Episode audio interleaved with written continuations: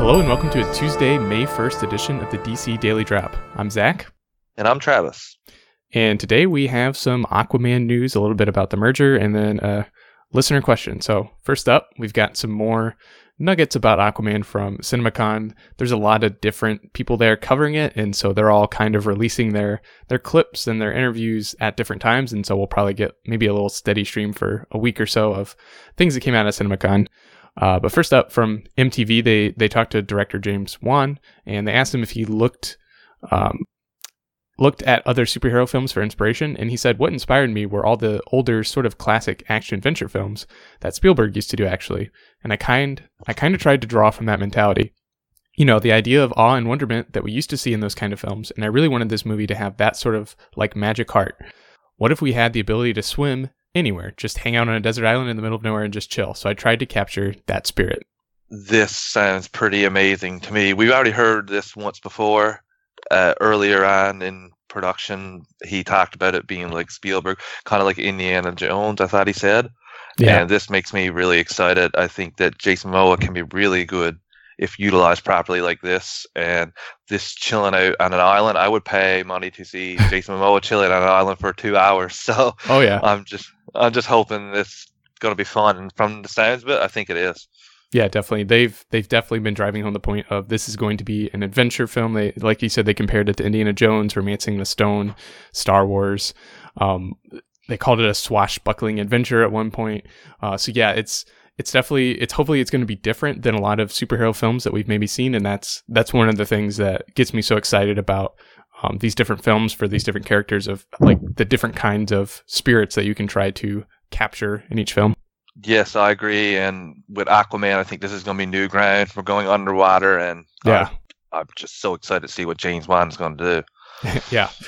Uh, and so then they, they talked to Jason Momoa, and he said that his children filmed a cameo, but that one had to cut it out. So I guess that's cool, but we're not going to get to see it. Maybe we'll get to see it on the, the Blu-ray when it comes out. Yes, just extra features for us to get once we buy the Blu-ray. yes, exactly. Uh, and then Patrick Wilson, who's playing Orm, talked to, to Access Hollywood and said Wan first mentioned Aquaman to him on the set of The Conjuring 2. Um, and he never actually had to go underwater, and it felt like experimental visual effects work, but he was comfortable working uh, working with them. Yeah, this is another interesting little tidbit here. I can't wait to see Patrick Wilson's performance. I'm the most fascinated about that, to be honest with you.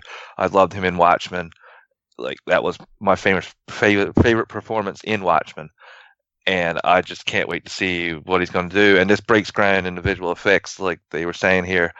Maybe it'll get easier as the movies progress. So it was a little harder to film the Atlantean stuff in Justice League. I'm just so curious how James Wan's going to deal with that as well. Yeah, I'm sure they're you know breaking ground and probably inventing new technologies to make underwater look more realistic, uh, especially if they're not actually underwater. Um, so yeah, I'm. It just kind of drives home the point of we probably need to wait for a trailer because this the visual effects work is just going to take so long. Yeah, you really get to feel the point that James Wan was making about the trailer not coming out until it's ready because this is so heavy in the VFX department. Yep. Uh, and then Amber Heard said that she won't be just a damsel in distress, and it'll, it'll, be more a partnership between Arthur and Mera, which you know lines up with the comics and is is definitely, I think, how we want to see her character. Yeah, it's how most women characters are being portrayed now, which is proper thing, especially in the comics. Uh, Mera is not one to need saving most times. Right, exactly. Uh, and then the last little tidbit, Yahya, Yahya Abdul Mateen said he enjoys the mystery around his character and having fun teasing fans. And if you if you follow him on Instagram or Twitter, you can definitely see that he likes having fun with the fans. Yeah, he drives me crazy sometimes. I follow him on both platforms, and I just want to know more about him. I'm really hoping. I know that we're just going to get a shot of him in the trailer, not a full thing. They're going to tease him for a long time, I think. Yeah, yeah, it's definitely going to be a long time before we're probably we probably will not see him in his full uh full get up until maybe until actually watching in the film. I don't know. Yeah, it all depends on how they plan to use it in the movie. Yep.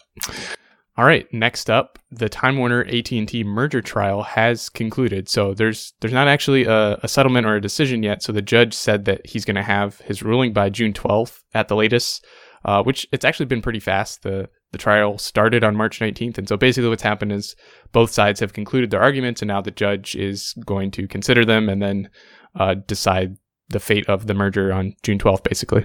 Let's hope we get a result to this even quicker than that because yeah. I want this. This is going to help with the DC streaming platform, and I got a feeling this is going to take off if this is in DC's favor. Yeah, definitely. And uh, the deal actually between Time Warner and AT and T expires June 21st, and that's that's already been extended to deal with this lawsuit. And so, yeah, I just hope I you know I don't really have a horse in this race either way. I don't have one way that I'm leaning. I just want it to be over so that we know for sure.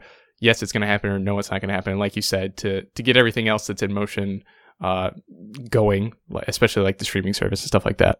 Yeah, agreed. Uh, and last up today, we have a Twitter question from Murray at DJ220D. Will Ocean Master be either Queen Atlanna's son or Tom Curry's son in the Aquaman movie? I'm thinking Queen Atlantis' son because that gives it a better way to pit surface dwellers against Atlanteans. And I really enjoyed the Justice League Throne of Atlantis animated movie, and they went that route as well. And I just hope that they stick with that.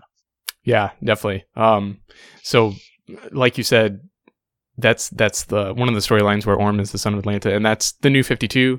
He is um, pre-crisis. He was the human son of Tom Curry, but post-crisis, he's an Atlantean and son of Atlanna. Um, so, but he's almost always Arthur's half brother in some way, and I, I think for sure that's that's still going to be the case. And I I agree with you. I think he's going to be the son of Atlanna, and um, definitely set up for the kind of battle between the surface dwellers and the Atlanteans. And so that's that's one of the things I'm looking forward to most is is seeing that that dynamic between the two of them. Yeah, I can't wait to see them clash head, clash heads. Especially Arthur's going to want to bring the two people together, and Orm is just going to be going for war. He wants war with the surface world. So I just can't wait to see it, and I hope they stick stay faithful to the comics like that. Yeah.